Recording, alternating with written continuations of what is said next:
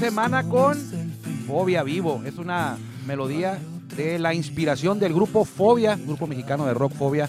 Y para este viernes 15, medio mes de enero, 15 de enero, desde Tijuana, Baja California, fue una elección de nuestro compañero y pilar de este programa Círculo de Espera Radio en la producción, Guillermo Zulbarán, eligió esta canción del grupo Fobia, ya de los discos, como el tercer disco por ahí, ¿no, Memo?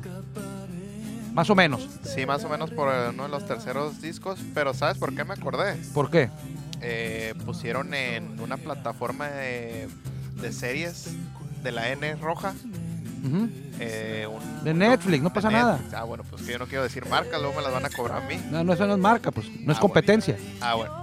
Eh, en Netflix el documental Rompan Todo, Ah, ok. que es como la historia del rock latinoamericano. Y ya me lo recomendaste, pero no lo he visto, ¿eh? Y está muy bueno. pues, empiezan desde, desde que empezó, cuando llegó la, la oleada de los Beatles, que empezó Allá por Avándaro, pues más o menos ahí empezó. más, todavía más atrás. su- Más atrás del tri todavía, su- todavía más atrás. su- los inicios que empieza el documental dice que son desde. de los Rocking Devils o Enrique, qué. Enrique Guzmán. Johnny Laboriel. todo eso, todos esos. Hay que verlo entonces, ¿no? Sí, la ¿Es verdad. una serie o es un pro, es una es una es, es un una documental? una serie documental, son seis episodios. Ah, muy buena. Son seis episodios. Y, Y la sale verdad, Fobia. Sale Fobia y que dentro del rock mexicano ha sido de los Sí, de los importantes así es. y eh, en uno de ellos pues yo el 2019 Ujú. yo yo en el concierto de en un concierto ahí en el Parque Morelos este ellos estaban estuvieron aquí en Tijuana pero desafortunadamente ese día yo tuve un accidente automovilístico Mañanero. mañanero Sí. y ya cuando iban a salir ellos ya Fobia no estaba, pero ya- sí es la de Vivo, es por ahí el tercer disco, más o menos. Amor Chiquito, creo que se llama el disco.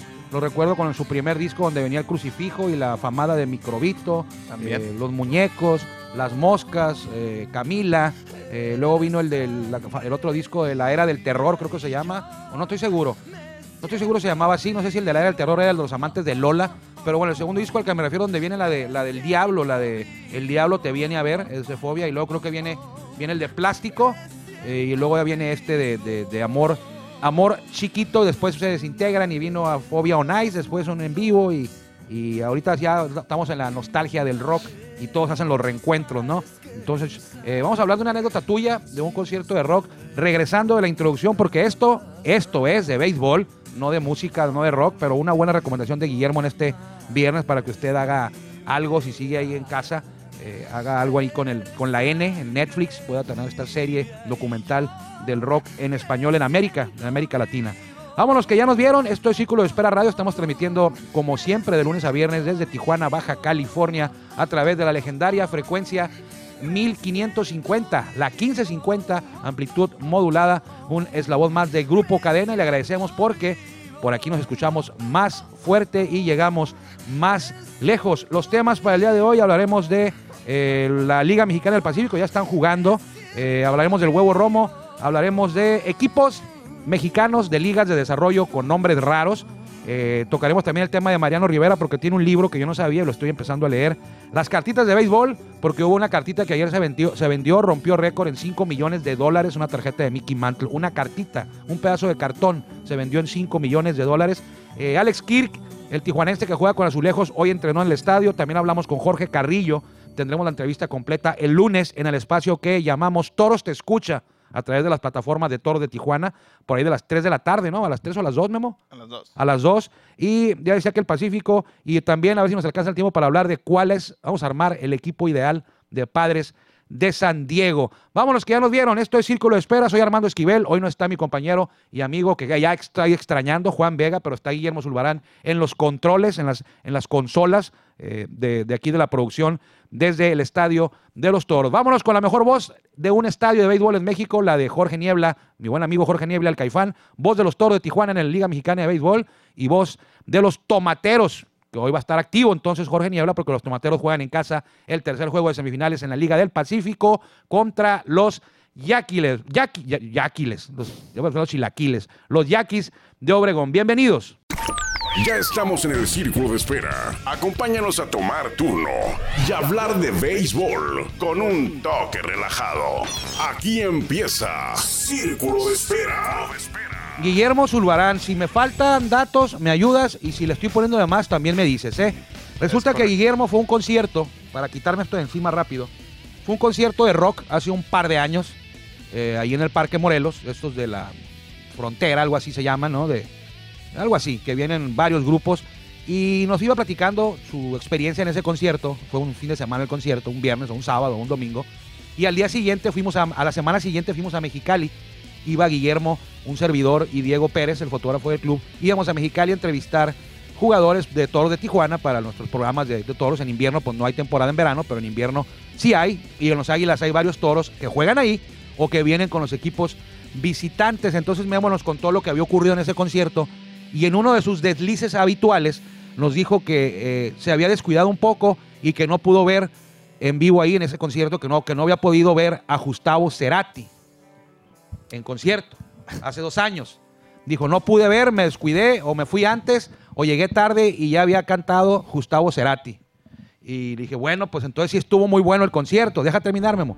Le dije, bueno, el concierto de haber estado entonces buenísimo porque Gustavo Cerati ya murió hace unos años y estuvo ahí en el Parque Morelos, entonces sí fue un concierto para el recuerdo, ¿no? Ya con Gustavo, o sea, no sé, él te dije, a lo mejor lo pusieron en un holograma o algo, pues resulta que, que se confundió Guillermo, hizo memoria y pues no había sido Gustavo Cerati, era Enrique Bumburi, que no, que no es para nada lo mismo, ¿eh? Es muy bueno Bumburi, pero, y los héroes del silencio, pero no le llegan Bumburi a Cerati, ni los héroes del silencio tampoco le llegan a, a, a, a Soda Stereo. Entonces, a ver, da tu versión, Memo. Fue, fue un año antes ese, eh, antes del de, de Moenia, no de Moenia. tú. Este, lo que pasó fue que yo tenía hambre, porque pues sepa usted que yo soy de buen comer. Entonces, pues dije, ah, bueno, pues va a, sal- va a salir alguien aquí que no me gusta ir a comer. Y era Y- Bumburi. Y era Bumburi. Entonces yo dije, ah, pues me voy a comer. O sea, no te gusta Bumburi, pero... no, sí me gusta Bumburi, Ah, bueno. pero como que la tonada de voz de, en este caso, eh, Enrique Bumburi. El pues estilo no, de Bunbury. El estilo de Bumburi no, no soy muy fan. Pero hay, pues las canciones icónicas, ¿no? Nada más. Pero más, ah, o sea, sí, súper fan, no. Entonces me fui a comer y ya a lo, lej- a lo lejos se escucha porque pues hasta eso tienen muy buen audio esos acústica conciertos. ahí. Y entonces, pues ya pasó y fue cuando fui con ustedes en el viaje. En el viaje que también por poco y quedamos ahí, Esta parte. aparte. Entonces ya les conté y dije, y ya cuando me dijeron, ah, pues no, que, que fue este Gustavo. Gustavo Cerati, pues no, pues me fui a comer porque estuvo Cerati. Cerati, ¿en Cerati. serio? Yo, pues sí, Pues no pero, me- pero no, pues me fui a comer porque pues tenía hambre. ¿Y no lo viste? Pues no. Ah, pues porque estaba, mu- como- Estaba está muerto. muerto desde hace varios años. Ah, entonces ya fue cuando, cuando investigué un poquito más y era Enrique Bumburi. Hiciste- no investigaste, hiciste uso de tu memoria un poquito Bueno, más. O sea, no te gusta Bumburi, te fuiste a comer, pero bien que ves al otro tipo que sale casi desnudo, ¿cómo se llama? Silverio, Silverio, él sí. él sí. A Silverio sí lo ves, él sí te cae bien, pero Bumburi no, ¿eh? Sí, Los gustos de ahora. Pero bueno, vámonos al béisbol porque eh, ayer quedamos de decírselos, pero no se los decimos. Un tema así un poquito, no cómico, pero vamos a, a repasar hoy nombres de equipos, eh, nombres raros de equipos. Y quiero empezar con la Liga Invernal Veracruzana, porque en esa liga hay varios nombres de equipos que usted va a decir, bueno, ¿cómo se atrevieron? No, pero bueno, a lo mejor en esas tierras son nombres normales. Eh, por ejemplo, quiero empezar con un equipo que se llamaban los indios limoneros de Cuitláhuac, Veracruz. En, Veracruz hay como arriba de 200 municipios. Bueno, en uno de esos jugaron los indios limoneros de Cuitláhuac. Hay que ver quiénes son los indios mm, limoneros. En Huatusco, el equipo de fútbol y el equipo de béisbol, el de béisbol que jugó en la Liga Invernal Veracruzana, se llamó los Chicataneros de Huatusco. Creo yo, y tú lo sabes bien, porque tú has ido a Oaxaca conmigo y hemos ido a Veracruz también, creo yo que los chicataneros va en referencia a las mentadas hormigas chicatanas, que allá son muy comunes. No, bueno, no, son, no es que sean muy comunes, pero son conocidas. Acá en el norte no tanto. Y tengo entendido que, la, que se comen esas hormigas, se las atrapan y el kilo de una hormiga, el kilo de hormigas chicatanas es, es carísimo, carísimo, porque imagínese usted todas las hormigas que tiene que juntar para hacer un kilo de hormigas chicatanas. Es como, bueno, los chapulines pesan un poquito más. los chapulines que se comen en Oaxaca. Y por cierto, malos no están, ¿eh? Malos no están. No son tampoco un manjar, pero malos, malos no están. Los campesinos de Paso de Ovejas, bueno, está un poquito más apegado, ¿no? Más, más común. Los chileros de Jalapa. Las guacamayas de Palenque, ese equipo se ha hecho muy famoso porque es, es el equipo del hermano de, Pío López Obrador, ¿no? Es el, hermano de, nuestro presidente. Tiene un equipo ahí en, en Palenque, creo que Chiapas, que se llaman las guacamayas. Los piñeros de Isla. Los plataneros de Tabasco. Esos también jugaron en la Liga Mexicana de Béisbol, así se llamaban. Los queseros de la Cuenca. Los tiburones rojos de Oluta.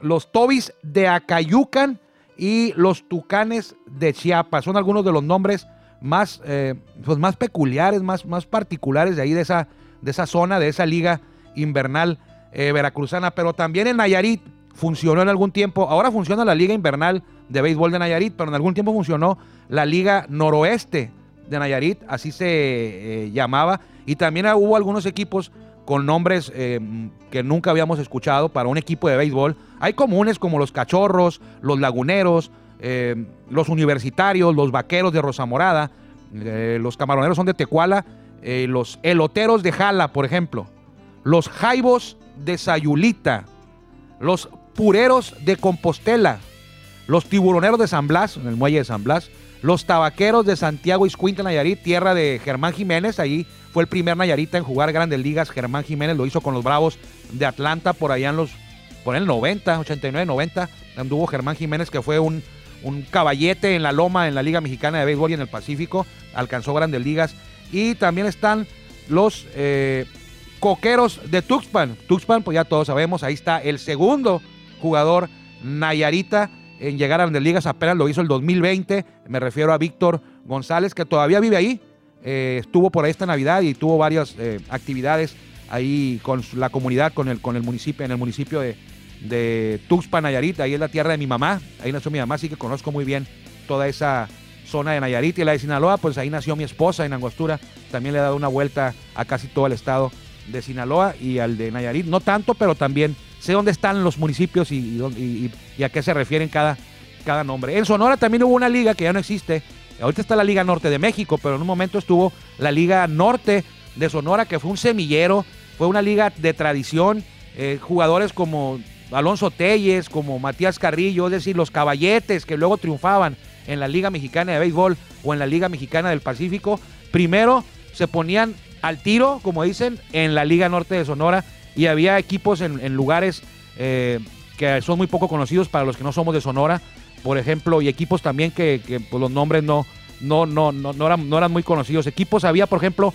en Pitiquito, los potros de Pitiquito. Pitiquito está por ahí cuando usted va de norte a sur pasa a Caborca, pasa a Altar y por ahí está Pitiquito. Los rieleros de Benjamín Gil no son de Benji Gil, del tijuanense, así se llama el, municipio Benjamín Gil, se llamaban los rieleros. También ahí jugaron los Yankees de Tijuana, los Pony de Tijuana, los Vaqueros de Carbó, están por ahí al norte de Hermosillo, una planicie desértica muy caliente en, verano. Mineros de Cananea, Metro de Tijuana, eh, Ostioneros de Guaymas, los Queliteros de Hermosillo también jugaron ahí, los Santos de Santana, eh, yo cuando voy para allá, para Sinaloa, cuando yo llego de Tijuana y llego a Santana, siento como que ya llegué y todavía voy como a la mitad, pero el pedazo de Tijuana, sobre todo de San Luis Río Colorado hasta Santana, se me hace muy, muy, muy, muy aburrido, muy, muy tedioso, muy cansado todo ese pedazo desértico desde San, Luis hasta llegar a, Santana. Ya cuando llegas también a Caborca, como que hay un poco más de, gente, pero Santana, Sonoita, Sonoita, Caborca, eh, no hay nada más que la aduana ahí en San Emeterio, que está muy bonita ahora, no como, no como hace unas décadas. Eh, sin embargo, eh, es muy pesado la manejada. Eh, por la, por, hay una recta como de 40, 50 kilómetros pasando San Emeterio rumbo a Caborca, que está enfadosísima, es un piropo. Entonces, ahí están algunos nombres, si usted se acuerda de alguno, por ejemplo, los cangrejeros, los langosteros de Cancún, los cangrejeros de Santurce en Puerto Rico, nombres de equipos muy raros, pero yo me quedo con el ese de los monos limoneros de Cuitláhuac, allá en la Liga Invernal veracruzana, una liga que ya no está funcionando ahorita. Vámonos a hablar un poquito de Juan Pablo Ramas, que ayer mencionábamos que eh, fue designado el pitcher del año y en la Liga Mexicana del Pacífico. Y así como en grandes ligas existe el premio Cy Young, en la Liga Mexicana del Pacífico el trofeo para el pitcher del año lleva el nombre de Vicente Huevo Romo, yo sé que usted lo sabía, quien sin duda ha sido el mejor lanzador que ha actuado en los diamantes de nuestro país. El huevo es dueño de las marcas, escuche bien, de las marcas más importantes, ya que él nació en Santa Rosalía, Baja California Sur, y a veces pasa inadvertido, sobre todo, perdón, para las nuevas generaciones de aficionados que a veces no alcanzan a ver más allá de los ochentas, que fue cuando apareció Fernando Valenzuela y a veces nos olvida o quedan, quedan en el olvido, valga la redundancia, eh, lo que hicieron eh, personajes del béisbol históricos que actuaron antes de Fernando Valenzuela. Entonces, a veces dice, lo hice bien mi compañero Anuar Yeme, eh, compañero en Béisbol Sin Fronteras y también colega aquí en 1550 con, con Cadena Deportiva, eh, que hay que separar el béisbol mexicano entre antes de Fernando y después de Fernando eh, para el tema de históricas, históricos de la liga. Entonces siempre queda la duda, ¿qué fue primero, el huevo o la gallina? A mí no me gustan las comparaciones y hoy nos abocaremos sencillamente a revisar la gran carrera de este diestro eh, sudcaliforniano, le dije que nació en Santa Rosalía, que fue el primero en lanzar un juego perfecto y el primero también en participar en un duelo sin hit ni carrera combinado en la Liga Mexicana del Pacífico. Así que dejaremos a un lado por hoy ese eterno debate de quién fue mejor, si, Vicente Romo o Fernando Valenzuela. El mayor de los Romo Navarro, ya que dos de sus hermanos del huevo Romo jugaron en la Liga Mexicana de Béisbol. Eh, hoy tiene 77 años el huevo y vive en Ciudad Obregón.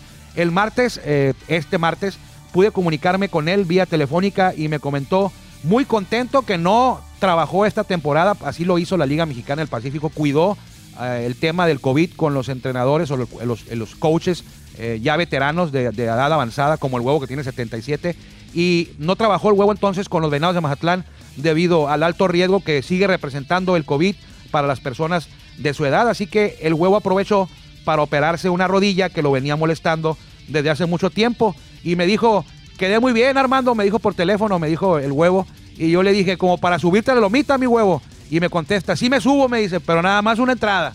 Y acá entre risas ya lo conocemos al huevo que siempre anda sonriendo, por eso le, le fue muy bien y por eso le ha ido muy bien, siempre toma la vida de una buena manera.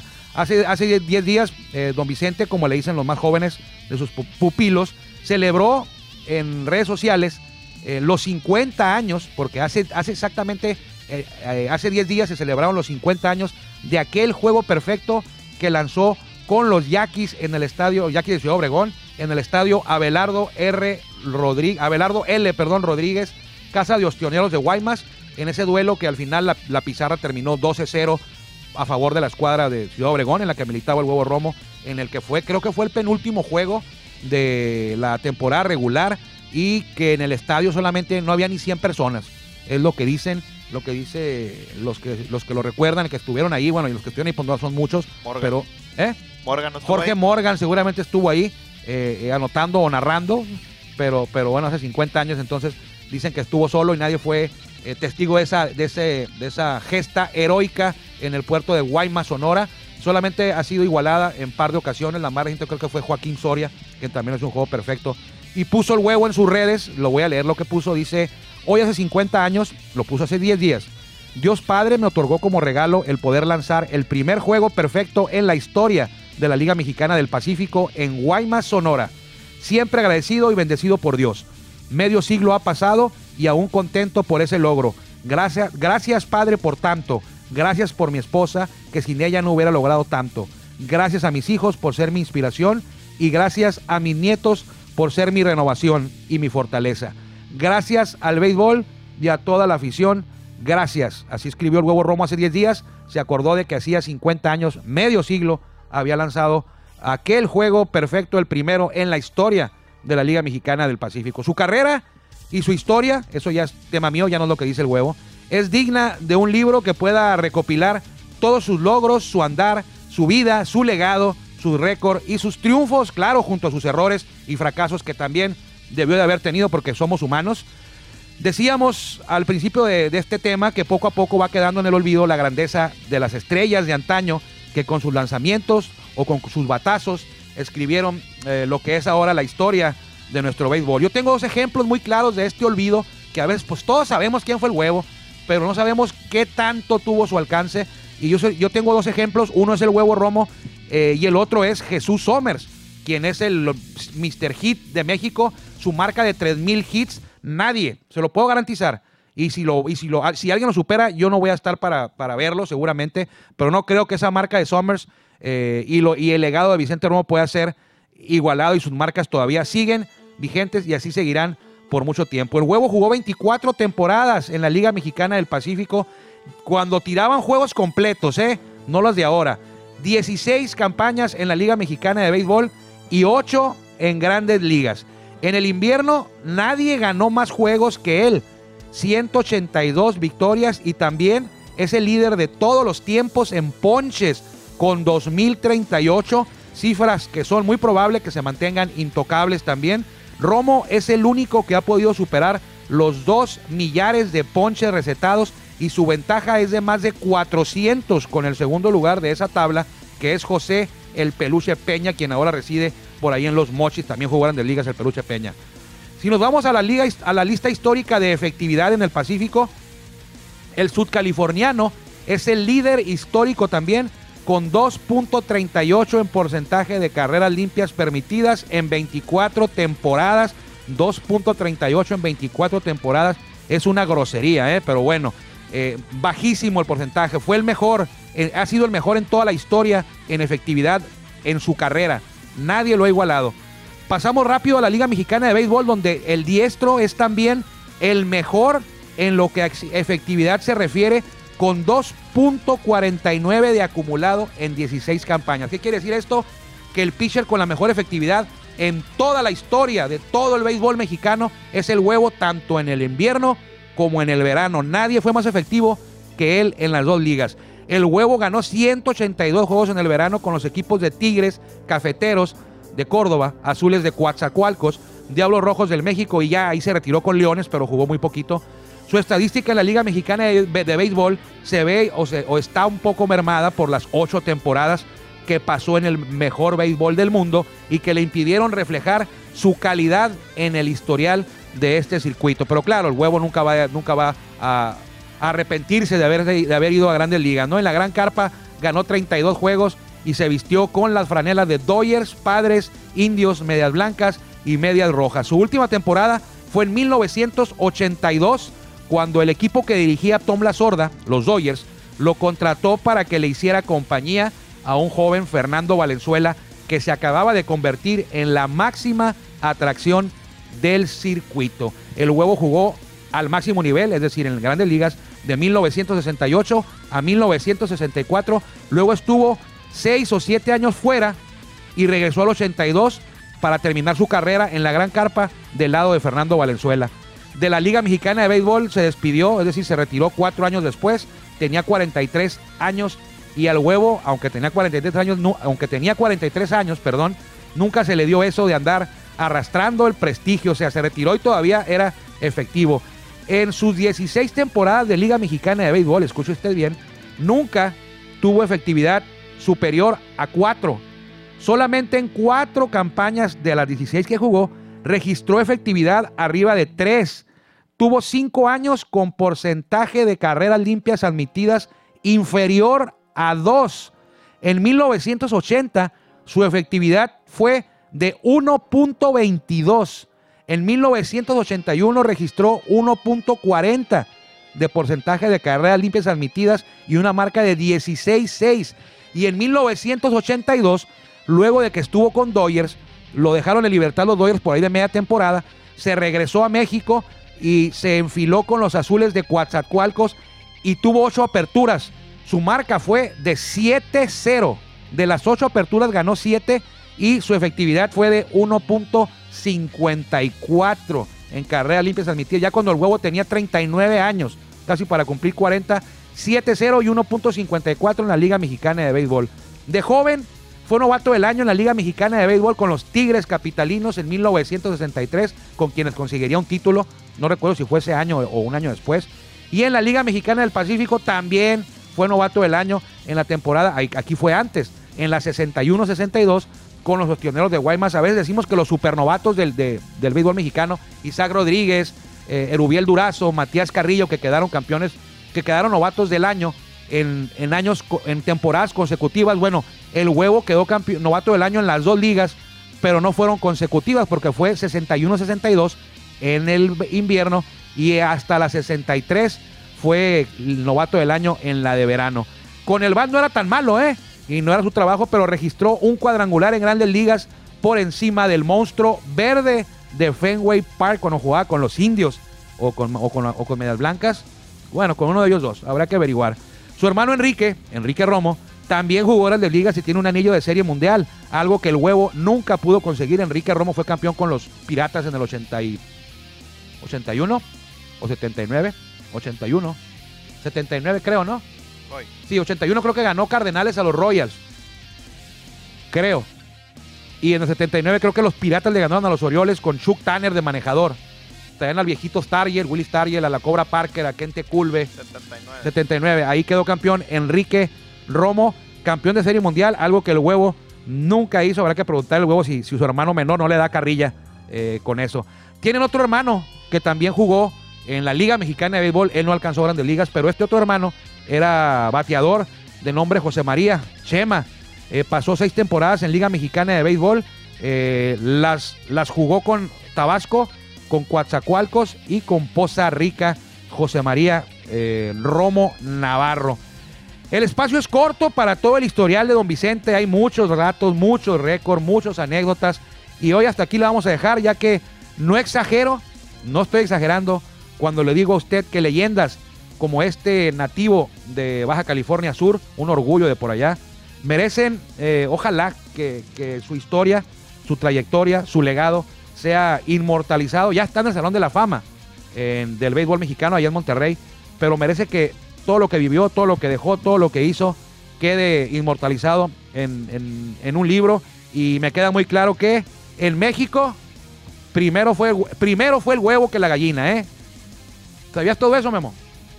No, no sabía. Yo no sí tan- sí tenías la idea de que el huevo era una, una, una, algo grande, ¿no? Sí, pues de afortunadamente he tenido la, la- valga la redundancia, he tenido la fortuna de compartir tiempo con él aquí en el club y la verdad muy respetuoso el señor, muy un conocedor y hasta eso me impresiona todas las personas que llegan y pues lo respetan tanto por su trayectoria Sí. y pues que sea tan humilde, tan, o sea, como si fuera uno más.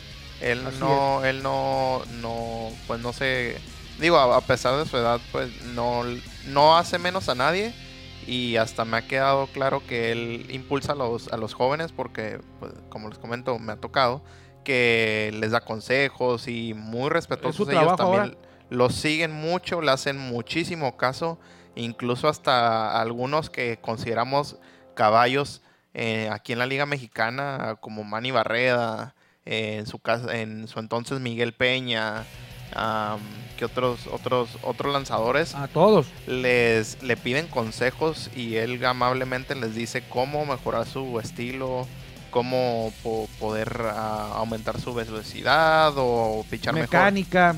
todo eso y la verdad una gran persona el señor Nadie, eh, nadie mejor que él este, para hablar de, de- de picheo. Eh, te lo repito y lo, lo- lo sostengo. eh, fue el más grande lanzador mexicano que ha pisado los diamantes de béisbol de nuestro país. Nadie mejor que el huevo y a veces olvidado. Sabemos quién es el huevo y te dicen, "Ah, el huevo Romo, ah, el huevo Romo, pues sí, fue un gran pitcher, pero eh, la gran mayoría no, no sabemos el alcance que tuvo y que tiene y la clase de leyenda viviente que es el huevo Romo. Y lo mencionaba al principio, eh, amigos, Guillermo, eh, también me ha tocado eh, otro Jesús Somers. es, es muy diferente su personalidad de Jesús Somers a la de Huevo Romo. Jesús Somers es un poco más introvertido, más, más serio, más este, más, más, más sí, un poco más, sí, así, así vamos a dejarlo, más introvertido, más, más serio, más gris en, su manera de, de- expresarse, pero no le quita nada, ni un mérito que sea el mejor bateador de, de todos los tiempos, 3.000 hits, eh, nadie lo es el récord de México, es el, es el Pete Rose mexicano, y fíjate que en Mexicali en una ocasión, y eso es lo que se me hace triste, eh, llegué a comprarme una, unas butacos de barbacoa, ahí al, al- a la séptima, no me acuerdo cómo se llamaba el puesto de... Lucky, Lucky Seven Lucky Seven de nuestro amigo Salvador Corpus, ahí en Mexicali, en el nido. Y cuando llegué, estaba un tipo sentado en una mesa del lado donde estaba pasando la gente y nadie siquiera lo saludaban, ni lo molestaban, ni nada, ni se preocupaban por él. Aficionados de los Águilas, con casacas de los Águilas, era el día inaugural. y nadie se preocupaba por él, nadie lo volteaba a ver, nadie lo reconocía. Yo lo reconocí porque es mi trabajo eh, y es difícil, Jesús Somers, poder llegarle. Eh, no, no, no te abre la puerta fácil. Eh, estaba fumándose un cigarro, el señor fuma y bien. Jesús, me senté con él, me invitó a sentarme, me, aceptó que me sentara con él, estuvo platicando con él, pero lo que me llamó la atención, no me dio tristeza, ¿no? sino me llamó la atención que cómo era posible que una leyenda, el tipo con más hits en la historia de la Liga Mexicana de Béisbol, pasara inadvertido. Inadvertido, nadie sabía quién era el tipo que estaba sentado comiendo, que acababa de comer y que estaba fumando un cigarro para la digestión. Nadie lo reconocía y ya platiqué con él y, y me di cuenta que es difícil entrarle primero. Te pone una barrera Jesús Somers y el huevo no, el huevo es diferente, el huevo tiene la puerta abierta para quien se acerque y Jesús Somers no. Sobre todo si eres periodista, la barrera es más grande eh, sin embargo, como me vio sin grabadora, vio que iba a comer, dijo, no me va a entrevistar. Y yo lo había entrevistado dos días antes y había sido una de las entrevistas más difíciles porque cuando no está de humor, contesta seco, rápido, cortante. Un día antes le dije, huevo, pues es mi chamba. Digo, no, perdón, Jesús es mi chamba, eh, te tengo que entrevistar, ya me has mandado eh, de regreso varias veces, esta es la cuarta vez, pero te voy, a, te voy a seguir insistiendo porque es mi trabajo. Y a lo mejor hoy es mi día de suerte y me das la entrevista. Y me dijo Jesús Sommer, pues no es tu día de suerte hoy, eh, pero vente mañana. pues me vengo mañana, le dije. Y ahí estuve el día siguiente. Y la verdad fue una de las entrevistas, estaba nervioso yo pues, desde que empezó, porque contestó muy, muy, contestó mal, pues contestó seco o, como minimizando la pregunta. O, o sea, no le, no le parecía, no le parecía. Y así estuve todo la entrevista tratando de, de, no, de no molestarlo, de no, de no inquietarlo. Eh, y a las dos semanas me lo encuentro en Mexicali. No, perdón, como a los, al mes me lo encontré en Mexicali. Y fue muy diferente cuando ya no iba yo como periodista. Me reconoció y se sentó y platicó. Hablamos de los Piratas de Campeche, hablamos de sus 3.000 hits en una plática como de 5 o 10 minutos, rapidita pero muy nutrida. Y lo que me quedó grabado siempre, que eh, cómo, pasó cómo pasó inadvertido Jesús Somers eh, en el estadio de los Águilas de Mexicali. Ahí jugó él y nadie, nadie, nadie lo reconoció y pasaron cientos de personas a escaso un metro de él y no lo reconocieron. Entonces, es lo que deberían de quedar todos sus datos, toda su historia, a veces no en el olvido, eh, porque pues la historia del de, béisbol de ahora está cimentado y los pilares de este béisbol de ahora es tipos como Jesús Somers, tipos como Vicente Romo y muchos más, ¿eh? Muchos más, Ángel Moreno, Martín Diego, si nos vamos más, más para atrás, eh, Ramón Arano, eh, Cornelio García, Héctor Espino, cualquiera, cualquiera de ellos es, es, pilar de lo que ahora es nuestro, nuestro, nuestro béisbol. Fernando Valenzuela ni se diga, pero a veces se nos nubla la, vista con el nombre de Fernando Valenzuela y se nos olvida que hay tipos como Vicente Romo, hay tipos como Jesús Ríos, eh, como Francisco Campos, que es la versión de ellos, la versión de ahora, eh, Francisco Campos. entonces, ahí le dejo esos datos.